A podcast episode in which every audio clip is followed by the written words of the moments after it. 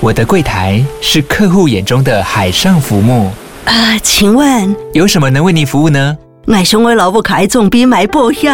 没问题。不过我讲需求讲不清楚，你慢慢来。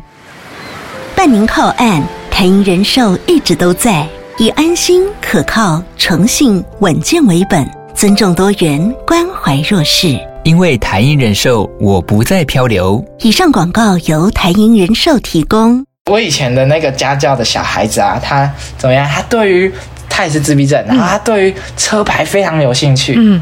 车子的车牌哦，然后他也对于车子非常有兴趣，对于高铁也非常有兴趣，所以他什么车种啊，或者是汽车的什么车种，嗯，对，汽车的哪个品牌，他都非常的知道。嗯，然后呢，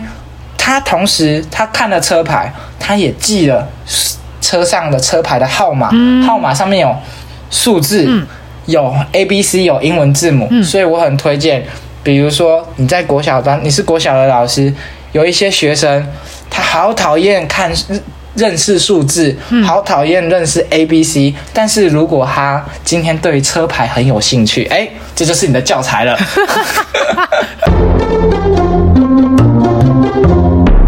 未来的外星孩子的地球母地。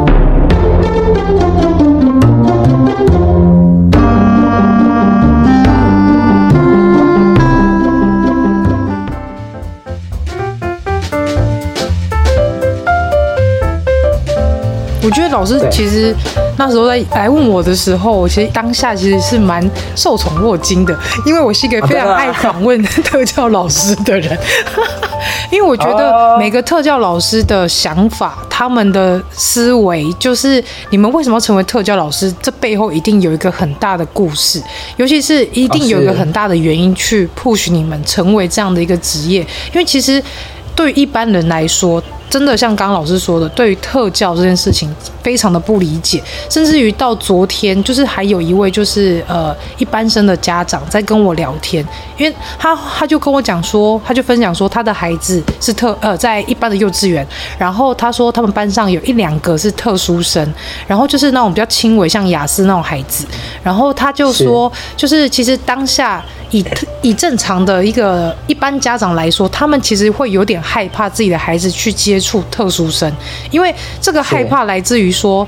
大家传统既有的观念，例如说哦，特殊生有些会打人呐，会咬人呐，会揍人呐，那可能比较不受控，会伤害别人，所以他们当下会有这个框架，会觉得。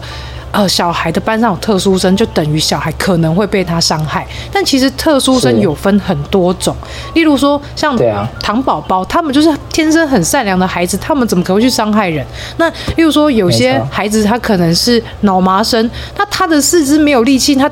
智力脑袋是正常的，他怎么可能会欺负别人？对啊，对，所以我觉得这些状况来说，就是真的是像刚刚老师说，就是来自于大众对于特教这一块不理解，以及对于身心。障碍这一块是非常不理解，所以导致会有这些误解。那像其实这阵子也有一些节目，他们有邀请我去上他们节目来聊特教这一块。那我们也对，就有大概一两哎，有两三个节目。那目前还有一个在敲。那其实大家都是对于特教这一块有非常大的兴趣，他们想要去了解说，呃，有关于像是身心障碍，有关于像是呃我们所认知的特殊教育这一块，究竟在一个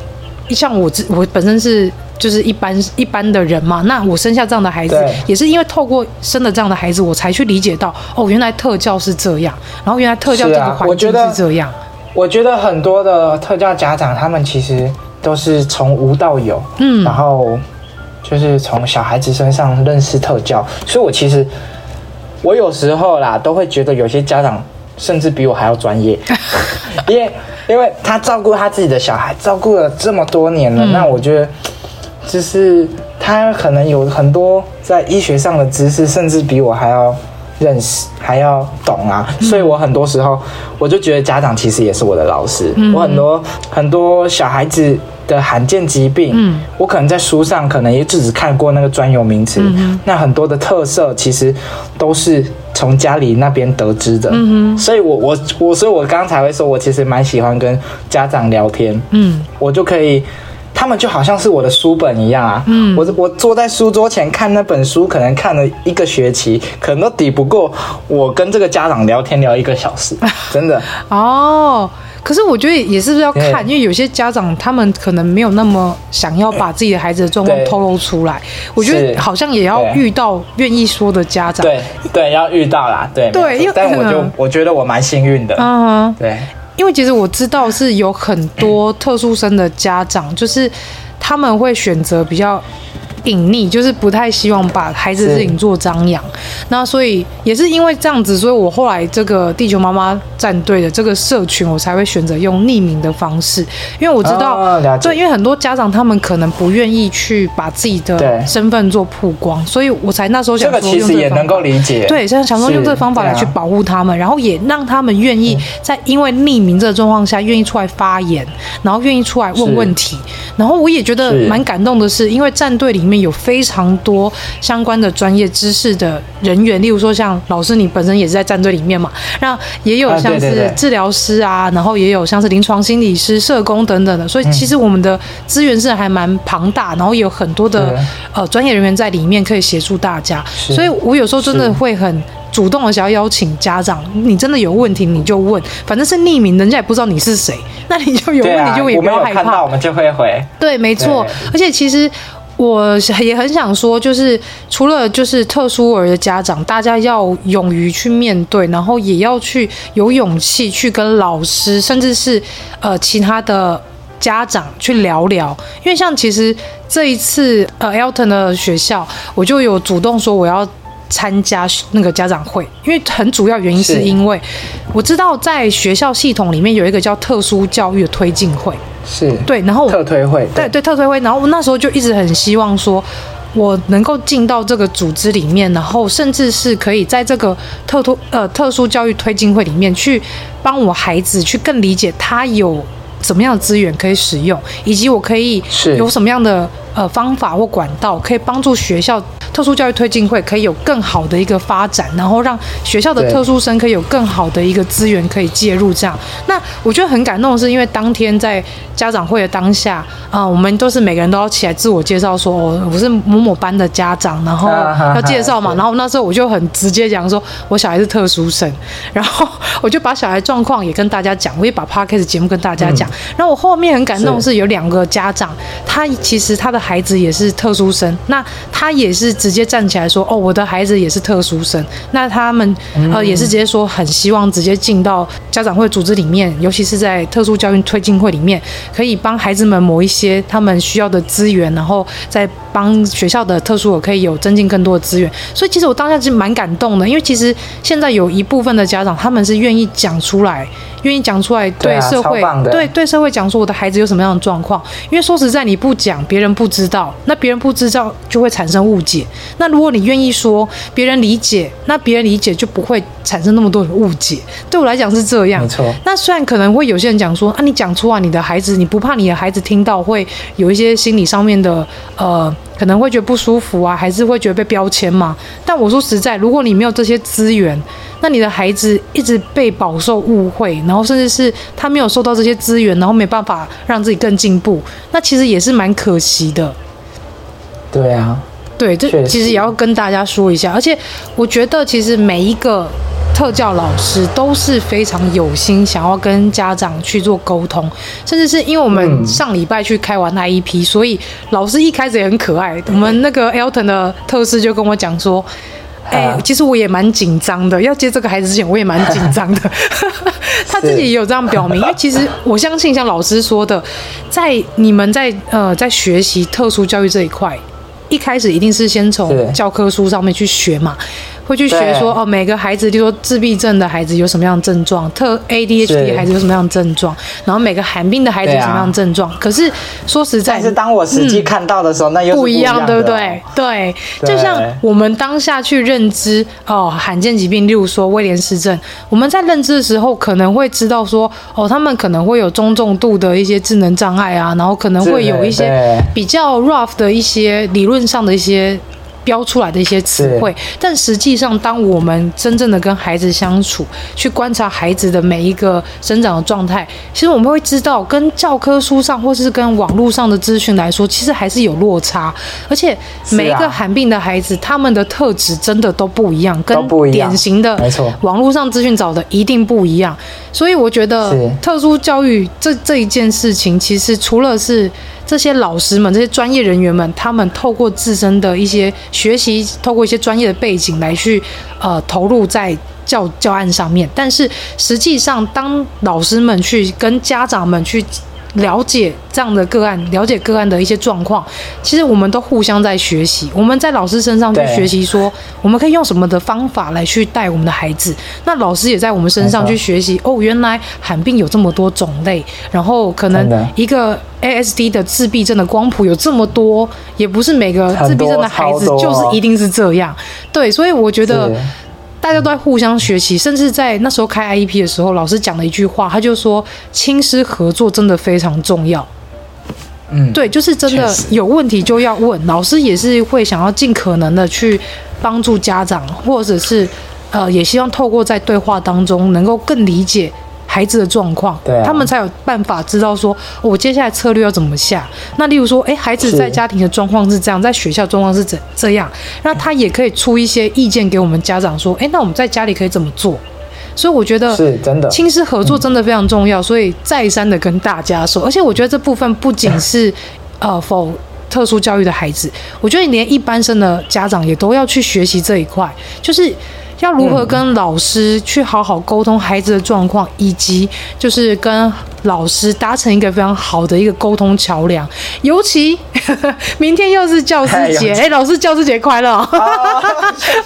对哦，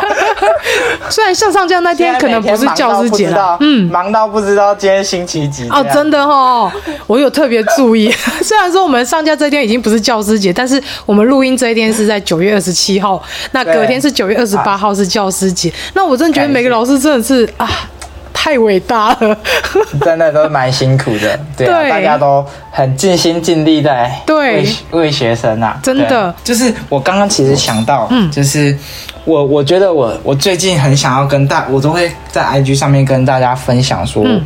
我觉得我这几周我带学生，因为我这一批学生是我新带的，嗯，然后。刚好我的学生其实都是中重度，嗯哼，对的学生，然后然后我觉得就是我带带他们，我不敢说我每天都在学习，嗯，因为学习的话可能一定可能多少会有收获，嗯，但我不一定有收获。可是我觉得我每一天我都在感受他们彼此的生命。嗯，老实说，我最近的感受这几周的。心得是这样，我每天都在感受生命，所以我这几天、这几周啦，我给自己的，我每天都在写日记。那我给自己的那种标题，我都觉得说这几天都是我是在感受这几个生命的生命。嗯，对，我很就是。所以我觉得我每天都在感受他们的生命，我觉得非常的有趣。因为我的班上十三个学生，嗯，十三个不一样的障，就是十三个不一样的的障碍，嗯，对，然后就有十三种不一样的优势，嗯，对，所以我就觉得很有趣，让我每天其实都很期待的去看到他们，嗯，然后跟他们相处，对啊，所以我觉得这也是。我最近怎么，我有一种觉得好像我爱越来越爱上特教这种感觉。哇，太伟大了！对，这这其实是我，这其实是我在接他们之前，我没有这样子的感受。嗯，我没有这样子的期待哦。嗯，但是我后来进来之后，我好像觉得我越来越期待上班，因为我发现他们每一个人虽然障碍程度都是中或者是重度，嗯，但是每一个人。他都有他自己的特色哎，嗯，然后他自己有他自己很厉害的地方哎，嗯，对啊，所以我也觉得说，与其我们去看每一个孩子的短处，嗯，不如我每天去看他的长处，然后去放大他的长处。身为我是老师，我觉得我每天活得很快乐。哦，就从他们身上去学习。是啊，所以我同时反映、嗯、可以反映给各位爸爸妈妈的，就是如果你的今天的孩子是特殊生，那我相信你的孩子一定也有他某方面的特长。嗯，就我举个例子来说好了，通常普遍的视障，嗯，就是看不到的学生呢，通常他的耳朵会特别的灵敏。嗯，对，那我觉得这时候身为老师、身为家长，我们的责任其实就是。要把学生的优点给放大，嗯，那这样子其实，身为老师，我们我们会教的比较开心，哦，然后也会比较有成就感。嗯，身为爸爸妈妈的，你也会觉得我的孩子好像其实没有我想象中的这么差，嗯，然后我的孩子其实是有能力的，嗯哼，只是他的能力不是跟别人一样的能力，嗯哼，那。身为家长，我们要学习的就是不要被别人说的那个能力给框架住哦。因为我要尊重我小孩子自己的能力。是，对，所以这是我这几这几周，就是开学到至今这几周，我觉得我很很深刻的体悟。嗯，对，我不知道我未来还会不会这样子想，但是我很其实我很珍惜我现在有这样子的想法。嗯，对，真的可以，我觉得可以分享给。可以分享给各位爸爸妈妈。嗯，对，就是我觉得与，其与其我在那边看孩子的短处，嗯，他哪里不好哪里不好，哦，这样其实我我们自己心情也不好。但我们如果去发现孩子们的优点，嗯，他很他独特的地方，那我觉得我们会活得很开心诶。对呀，啊，我觉得一直看那种缺点、看阴暗面，其实久了身心俱疲耶。那为什么不去看看孩子可爱的地方？对，真的，我。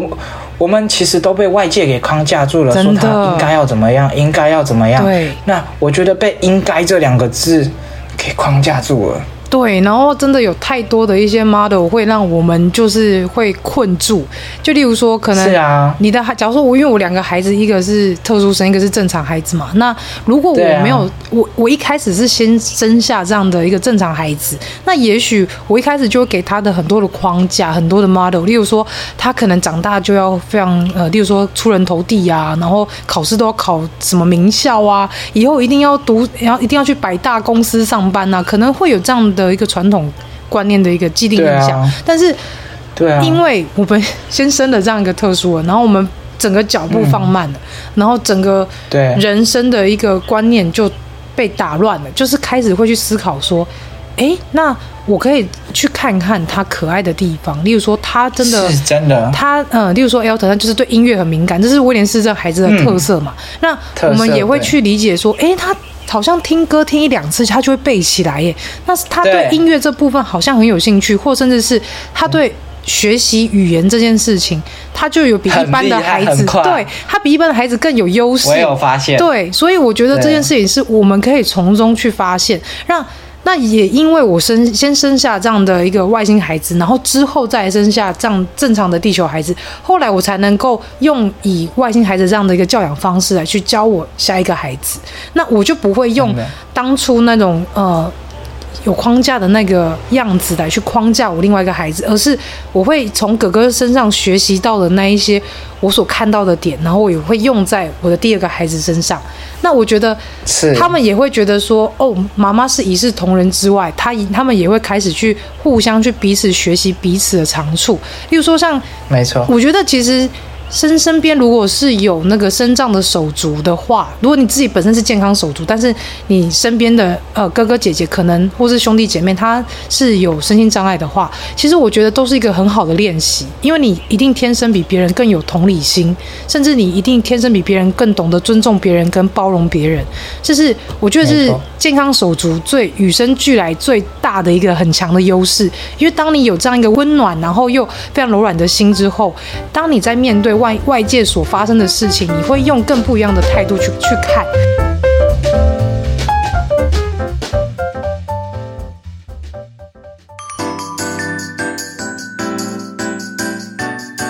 休息一下，马上回来。Hello，喜欢我们外星孩子的地球日记节目的朋友，欢迎 Apple Podcasts Mr. Bus 给我们五星评价并留言给我们哦，并分享给所有的朋友们。如果从不同的平台收听到我们节目的朋友呢，也欢迎到 IG 私讯地球妈妈来跟地球妈妈聊天互动哦。更欢迎家有特殊儿童家长或是想认识不同特质的朋友呢，还是想跟地球妈妈一起用正能量爆棚的朋友，一起加入赖社群，搜寻地球妈妈战队就可以找到我们喽。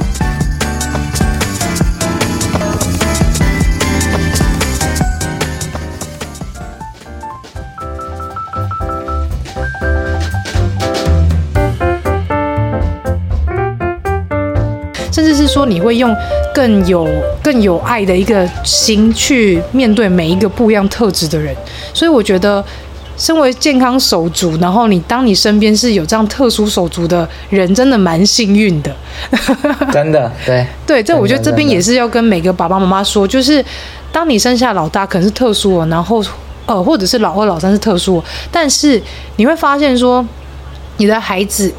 尤其是正常孩子，他一定会比。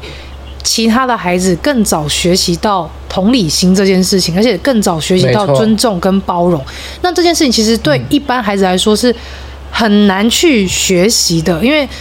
呃，以正他也不一定有机会学习，没错。对，那其实现在教育提倡的是共融式教育，所以一定是在每一个孩子班上一定会有一两个是特殊生。那其实这这也是整个台湾社会整个教育是要给我们现在的孩子下一代一个很好的学习机会，就让他们从小就去接触不一样特质的朋友，然后也从中去跟他们学习，去了解他们厉害的地方，也去去互相去学习。例如说，哦，他学习语言很厉害。那我也可以怎么样去跟他一样去学习，或甚至是说，当我们看到他一些呃，可能有一些身障的孩子，他们可能会有一些特质，可能会让我们觉得很奇怪。那我们也可以从中去了解、去理解他哦，为什么会这样？那等到我们可能出社会了。孩子们出社会了，那他们开始在社会上遇到各形各色的人之后，他们也会直接知道说，哦，他可能跟我小时候遇到的那个同学是一样的状况。那当下你会变得比较有同理，然后你也变得会比较能够理解他的状态，就不会有那么多的误解或是歧视发生。所以我觉得共同式教育。很成功的点在这，但是我也希望告诉每一个一般生的家长，当你的孩子班上有一两个这样的特殊生，真的不要害怕，因为说实在，特殊生的家长比你们更害怕，因为我们自己本身更害怕，说孩子会不会被别人有什么样歧视的眼光，或者是我们自己也害怕孩子会不会去伤害到别人，或甚至是被呃其他的孩子霸凌等等，这也是我们更害怕的点。所以我觉得大家是用一个。平等的状态，然后去互相的去了解彼此，然后也去试着去教育孩子们说，我们可以用有爱的眼光去看待每一个不一样的人。在孩子在学习阶段中，我们家长要去引导他们做到这件事情，也让孩子在这个成长过程当中去学习到如何让自己成为更好的人，这样才是整个社会需要的一个好的氛围。对，真的，真的。真的是这样，没错。对啊，我其实也蛮想问老师说，嘿，因为老师你的经历很多，你有在呃国小当当担任过特教老师，你也有在应该说特幼来去当老师，对。那你现在又到了特殊学校当老师，那你觉得这三个教育环境对你来说有什么样不一样吗？三个教育环境不一样的地方，当然，我觉得学前就是爸爸妈妈可能都是刚接受到。孩子是特殊情况的这个事实，嗯，那我觉得比较需要，比较需要给的是家长的支持，嗯，因为家长可能有些可能一时无法接受，那我觉得在这时候，对于身为老师的角色就很吃重，其实会扮演一个蛮重要的陪伴角色，嗯，对，我觉得你与其讲那么多，但是我觉得就是。陪伴家长，我觉得也是蛮重要的，然后给他们支持，嗯，对这部分，然后当然就是小孩子的成长其实也很快速，所以我们也要很把握他能够训练的这个时光，嗯，对，这大概是幼儿园的部分，然后国小的部分，国小的部分，我觉得就是建立一些，反正社交这种东西都是一定一辈子都在学的事情，嗯，然后。国小，我觉得国小也都还是一个很可爱的阶段。嗯，然后，对，然后，对啊，我觉得我国小那边待的其实也还蛮不错，因为其实我国小那个阶段是我刚出社会的时候待的，哦，所以我我国小那里一开始进去，我就是一个菜鸟老师，对，但是也很获得很多的同事的帮忙。哦，对，所以我在那边也学习到很多。嗯，然后我现在到了那个高中端，嗯，因为我觉得就像我前面所提到的，我认为我们的孩子其实是有能力靠着自己的能力，嗯，然后以后能够。出社会养活自己，嗯，不一定要要求他一定要养活家人，但是我觉得至少他能够养活自己，所以我决定到了高中端，然后我目前其实带的学生都是主要以培养他们那种职业类科的技能，对，一技之长，比如说像是烘焙，嗯、或者是或者是汽车美容，嗯、或者是园艺，嗯，园艺种植那些，对。或者是餐饮服务这些，因为我我觉得我其实有一个很大的心愿，就是我可以看得到我的学生从就是高中三年，就是我的手中，从我的手中，我可以培养他一个，就是当他高三毕业之后出去工厂工作，嗯。的这个过程，就是我我我会觉得说。他虽然是特殊学生，嗯，然后他是走着特教这样一路长大，嗯，但是我有一天在工厂或者是在哪里看到，比如说这个面包是他做的，嗯，比如说这间饭店的这张床是他铺的，嗯，这一台车是他洗的，诶，这我觉得这是我很大的一个成就感来源，我很希望自己可以未来可以看得到这个场景，嗯，对，所以，所以我我现在。所以我现在才会决定想要待在高中端，嗯，对，对，所以就回到我说的，我我觉得我们的孩子其实是有能力可以把自己照顾好，嗯哼，对，然后只要找到他们喜欢的东西，嗯，就像我为什么会说要找到他们喜欢的东西，就是。呼应到我刚刚前面所说的，我最近一直在感受他们的生命，我一直在找他们喜欢什么东西，他们的优点是什么，然后我发现他们每一个人的优点都不一样，我就发现很有趣。嗯，对，对啊，像我以前这么讲好了，我我我以前的那个家教的小孩子啊，他怎么样？他对于他也是自闭症，然后他对于车牌非常有兴趣。嗯。车子的车牌哦，然后他也对于车子非常有兴趣，对于高铁也非常有兴趣，所以他什么车种啊，或者是汽车的什么车种，嗯，对，汽车的那个品牌，他都非常的知道。嗯，然后呢，他同时他看了车牌，他也记了车上的车牌的号码，嗯，号码上面有数字，嗯，有 A B C 有英文字母，嗯，所以我很推荐，比如说你在国小班，你是国小的老师，有一些学生。他好讨厌看认识数字，好讨厌认识 A B C。但是如果他今天对于车牌很有兴趣，哎，这就是你的教材了。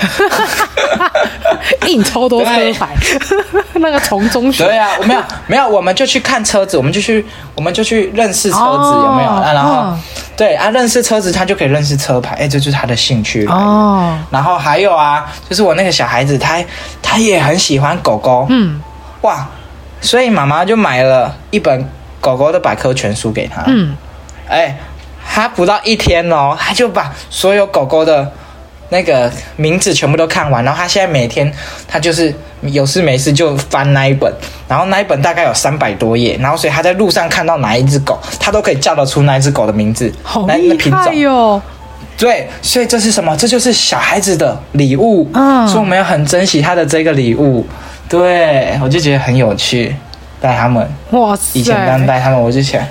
真的。我觉得老师好像有一个本质，就是去当每个孩子的光，你去找出他们的特点。就是、对，我们就好像是一个探索家，有哎，还是怎么讲？就比如说一间，我们就好像那种。人家比如说篮球或者是棒球会有什么球探有没有？我们要、oh. 我们先去观看，对，看看哪一个是哪一个哪一个人他在九个人当中，但是他特别的突出，他在某方面特别突出，是、嗯，对，他不一定是要最强的，oh. 但是他在某方面特别突突出。Oh. 对，我觉得我我们老师就好像是这种扮演着这种角色，对，不一定是要很会教，嗯，但是我觉得。我们要很会看见小孩子的优点，点，嗯哼，对。对，毕竟每个人都独特的嘛。对，因为我觉得这个不限于特殊生，而是说，其实一般的孩子都需要被找到他们生命的亮点。因为是我，我其实一直在讲特殊教育这一块，但其实有很重要的一个部分是。特殊教育其实跟一般教育它的差别也没有落差很大，因为其实我觉得更需要让一般家长知道的是，当你在听我们在聊这些特殊教育、聊这些特殊生、聊这些呃可能相关的呃专业人员等等的，但其实我其实很想要传递给大家的一个部分是，当你的孩子是一般生，但是你在听我们的节目的时候，你可以从我们节目上面去理解更多。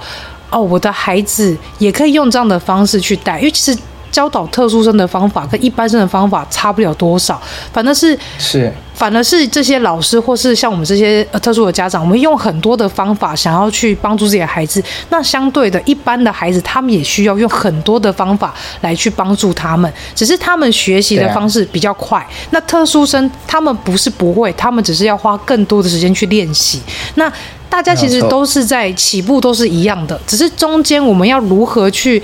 呃，去调整，如何去磨合，如何去找到我们孩子他的亮点，找到我们孩子一个可以学习的模式，这就是需要我们家长去陪伴跟观察。而且今天真的。不论是孩子他是特殊生或是一般生，他们都需要家长跟老师们的观察，还有陪伴，以及去理解这个孩子他的特色、他的专长是什么。因为像刚刚老师说的，每个人都是特别的啊。今天今天可能有些人他可能状况比较典型一点，所以他可能去到医院。被赋予一个病名，或是赋予一个症状名称，但事实上，我相信每个人都一定都会有那一些相关的症状。例如说健忘，谁不会？ADHD 的孩子健忘，但是谁不会健忘？那有些人，对啊，例如说有些人他可能就是比较呃情绪比容易亢奋。那你说 ADHD 孩子他们本身就是很容易冲动，那其实一般生也会有这样的状况啊。那说实在，就只是轻微跟严重的状况。那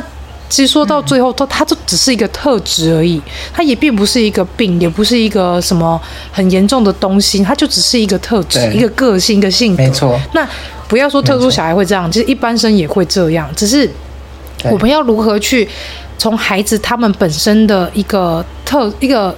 布料，从他们讲他们是布料好，从他们一个最素的一个布料，我们如何去找出他们能够裁剪成一个最好、最好，然后最适合他们的形状，这就是我们家长跟老师最大的一个呃引导的功用。所以我觉得。大家来去听我们的节目，除了真的是能够去理解特殊教育这一块，也可以从中去找出如何教育自己孩子的方法。因为我相信方法这件事情是每个人都一定要去，呃，花很多时间去找，然后看很多书。因为我相信很多对教养很专注，然后非常认真的家长，一定家里会有几本就是讲教养的书，例如说什么正向教养的阿德勒啊，或者是说像是有一些呃。例如说，有一些比较呃专业的一些治呃治疗师，他们也会出一些书。那我们可能从中会去想去学习一些呃，例如说怎么样去教育自己孩子的方法。但是其实撇除掉那些书，你看完了，那你内化成自己的一个知识之后，最重要的是你要去如何把这些知识套用在你孩子身上。那在这之前，你一定要先做就是观察。你的孩子是什么型的？那你要怎么样去帮助他？这才是后续要去做。所以看书之余，你也要去观察跟陪伴，这才是我觉得整个在教养孩子过程当中是最重要的事情。没错。真的对，那我最后对啊，最后其实我们讲到这边也到一个尾声了，然后我也希望老师能够最后呢，能够来去勉励家长一些话，或者是你很想要再跟家长去呃宣导的一些，例如说想法或者是一些事情这样。对，是好，那我觉得我带这么多小孩子到现在的感受，其实我。我自己还没有当爸妈，但所以，我可能这样子讲，对于就是有一些当爸妈的家长们来说，可能会觉得我讲的蛮有蛮没有说服力的。但是我觉得，我跟这是我跟很多家长聊天下来的一个感受，就是，嗯，嗯，我觉得。每一个父母们其实都是生了小孩之后才学习怎么当父母。嗯，真的。所以，所以我觉得大家其实都是在一起成长。嗯，我也是。接触了小孩之后，我才开始当老师。嗯嗯，然后我也开始学习怎么当一个老师。嗯，然后包含现在也还在一直的学习啊。嗯，那我觉得要讲放手这件事情，其实是非常困难。哦，太难。对于 对于许多家长，包含老师来说是非常困难。嗯，但是我们要知道，很多时候我们如果没有放手，其实是。可能会让孩子失去了一个学习的机会。那我觉得，身为家长的，我们可以试着，我们可以在有限度的范围内，我们可以先练，慢慢练习，试着怎么样放手，去让我们的小孩子犯错，让他们去成长。嗯。那我觉得这样子慢慢练习一次、两次、三次之后，爸爸妈妈就会慢慢的看见小孩子或许会有一点点的改变。嗯。那重点是后面的陪伴，后面的理解。我觉得这也是爸爸妈妈我们要一起去成长的一个部分，嗯、对呀、啊，所以我其实都会跟我的家长们说，诶，我其实都会很谢谢他们每一个人，就是这么愿意的为小孩子努力，嗯哼，对我其实都会这么这样子跟他讲，因为老实说，我知道要养一个小孩其实非常的辛苦，对。对，所以所以我能够谅解。各位就是可能会有一点点的情绪，当小孩子如果有犯错的时候，但是我觉得，如如果是我的话，我会希望大家可以一起学习怎么样去带我们的孩子，然后适适当的给他们一点犯错的机会，然后我们要学习。放手，当然不可能一次就好，嗯、但我但我觉得，身为我啦，我都会陪伴我的家长们一起练习怎么样去放手啦。嗯，对。然后我觉得这个东西不只是家长会有收获，小孩子也会有收获，嗯、小孩子也感受得到。对，对啊。然后对，所以怎么讲？教养这种东西，真的就是一辈子在学习，而且也会随着时，也会随着时代的演变，然后教养的方式也会改变，变化。对，对啊，所以，所以愿意改变，我都觉得非常的感恩了。对，所以我才会说，这些孩子如果能够活着，只要能够活在愿意改，愿意为了孩子改变。的家庭，的小孩，嗯、我就觉得这些小孩真的是很幸福的小孩，嗯，对，所以也要感谢这些爸爸妈妈，就是 真的很辛苦，对啊，我都会跟他们说，谢谢你们的用心，这样子，嗯，对，因为因为毕竟我还没有小孩子，这是我没有办法，对，但我只，但是我我也很佩服大家啦，嗯，对。那其实老师也看了很多的个案，嗯、然后其实也也就是接触过很多不一样的孩子，所以我相信老师讲这一番话是蛮有说服力的。对，我目前我目前只能靠这样子的方式来 说服大家。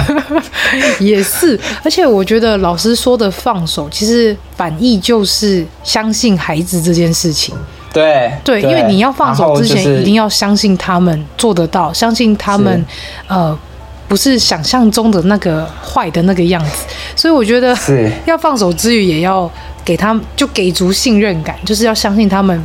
一定会好好的，然后会好好的学习，因为我觉得这件事情很难呐、啊。像我那时候就是 Elton 要去上一年级的时候，我我真的比他还紧张，我超恐慌的，还焦虑，对啊，我很焦虑，我超级焦虑，比小孩还紧张啊。对，这超多紧张的。然后，但是后来当他开始进入学校，光是他要能从校门口走进教室这件事情，我就紧张很久。因为我就很怕他那个 ADHD 的特质，可能你知道走到一半飘到哪里去，人就不见。就是有时候会有很多的害怕，还有就是他可能在学校会不会跟同学会不会起冲突啊，还是会不会被讨厌啊，会不会被欺负啊？然后或者是说啊，他那功课我是还好，因为我觉得只要他能够在学校里面。学习跟人际相处，以及他有办法知道基本的东西，对我来讲就还好。所以课业部分我真的觉得还好。像他明天要考试，我完全不紧张，因为我知道他一定不会。但是，但是我就觉得说，他就是要去学习嘛。但就是，呃，就是那个紧张的部分就来自于说，哦，像我刚刚讲的人际关系啊，然后或者是说他在学校会不会就是不符合团体规范呐，然后没办法遵照老师的原则去做啊，就是会有这么多的担心。可是。当我看到他从我眼前走进校门口，甚至他还跟导护老师说 “hello”，然后还跟我说拜拜之后。他直直的走进他自己的教室，然后因为我很紧张嘛，所以我会问老师说：“哎、欸，老师，耀成他有进进到教室了吗？然后他，哎、欸，他状况还好吗？”那老师都还会跟我讲说：“哦，他有进教室哦，他知道怎么走，妈妈你不用担心。”就现在有时候都是老师在在那个安抚我焦虑的情绪。对啊，对，所以我说老师说放手这件事情真的蛮难的。都多了。对，就是我们太多担心的，对，就会觉得说啊，他会不会做不到然后？会不会怎么样？其实。相反的来说，当我们已经有给足他练习，然后也让他知道说，呃，有这样的方法可以做，那他其实就是他学习的机会嘛，他就自己可以去试试看。啊、他说做错没关系啊，反正。在校园里面总是安全的吧？对啊，对对对对对，所以后面就想说，顶多找到别班而已嘛。对，顶多只是被别班的老师领到他原班班级。对，所以后面就觉得啊，啊，算了啦，就是相信老师，然后也相信孩子，然后我们就尽量放宽心。对 对，这才真的是最后给大家的一个忠告。对，真的，对，放心，我们就是学习怎么放心，真的，真的很重要。对，放手，对，放手，相信孩子，然后还有放心，安排自己的生活。因为我发现特殊的家长，爸爸妈妈自己也很需要生活。没错，就是因为很多特殊的家长就会觉得说啊，我的孩子这样子，所以我就是会被绑住。然后其实还是有很多属于自己的时间可以去运用。那当你有这些时间，你其实可以好好想想办法，例如说去精进自己啊，或者是学一个一技之长啊，或者是你好好放松都可以，就是不要一颗心悬在那边，然后整天一直担心自己的孩子状况。没错，这真的真的太身心俱疲。对，因为你已经一直，你一天可能有二十四小时里面，可能有十六小时都已经在接触小孩了。嗯，但我我会希望那八个小时。拜托爸爸妈妈可以，比如说去做自己喜欢的事情，或者是就做你们两个单独一起做的事情，那个都好。嗯，因为这就是你们自己充电的时间。嗯，小孩子需要你们，那所以你们也需要有电力。那这时候你们就必须要出去充电。嗯，所以我觉得身为特殊小孩子的家长很累没有错，但我觉得也需要有给自己一点时间。那可能会觉得没有时间，那就是。小孩子的睡觉后，可能就是时你们就是大家可以可能短暂一两个小时，比如说追剧啊、干嘛之类的，一两个对啊，这都是一种方式。所以我觉得爸爸妈妈就是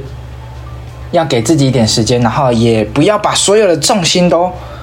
放，就是把小孩子看得非常非常的重。嗯，对。我觉得啦，真的，就是因为你知道，特殊，毕竟小孩子还是他自己。因为特殊生的家长很常会面临到要带小孩回诊，然后要带小孩上早疗，他可以一个礼拜都排了两三天，然后就整天就除了孩子他上学，你有自己的时间之外，其他的时间都是在陪小孩去医院、去诊所，然后去医院再去诊诊所，我懂，都是被塞爆。但刚刚老师说的很好，就是我们真的是要。有时间的话，就去找一些自己能够放松的事情，事情让自己喘息一下。啊、那真的很需要，因为你真的你要这样子把自己逼得很紧，然后或者甚至是说你把小孩早了排得超满，那其实你累，小孩也累。那你他累，他对他的学习状态也不好。那你们也减少了可以互相去了解彼此的一个时间，那也其实也不好。所以我觉得真的是是时间要。放松，然后要去找时间让自己休息，那你才像老师刚刚说很好，嗯、你才会有满满的电力，再继续带孩子，继续再往更好的路上去前进。所以我觉得老师这个结尾说的太好了，今天真的好感谢瑞正老师当初的邀请，然后让我就是觉得。我们这两次的沟通都能感受到老师满满的正能量，因为你可以从你自身的一个、呃自身的一个状态，然后来去做一个很好的一个经历来去跟大家分享。因为我真的很少有听到，例如说呃本身是。肢肢体障碍，然后身体比较不方便，但是你还是愿意去照顾这一些，就是也是一样有身心障碍的孩子们，这真的是非常非常非常非常的很难得。然后当我在知道这个状态的时候，我真的觉得超佩服的，因为其实当下，呃，一开始我在学校看到老师的时候。我有点不好意思问，因为我知道老师走路好像不太方便，但是我就觉得问好像对老师会不礼貌。然后后来想想算了，还是不要问好。但是老师自己提起的时候，我就哇，原来是这样。然后就说哇，哇，老师真的太厉害，太了不起了。其实还对，嗯，对啊，但我觉得也是在从小孩子身上看见自己啊，就是学到蛮多东西的。嗯，对，要学习怎么从小孩子身上看见自己，我觉得这蛮重要的。对对，小孩子也是我们的老师。对，没错。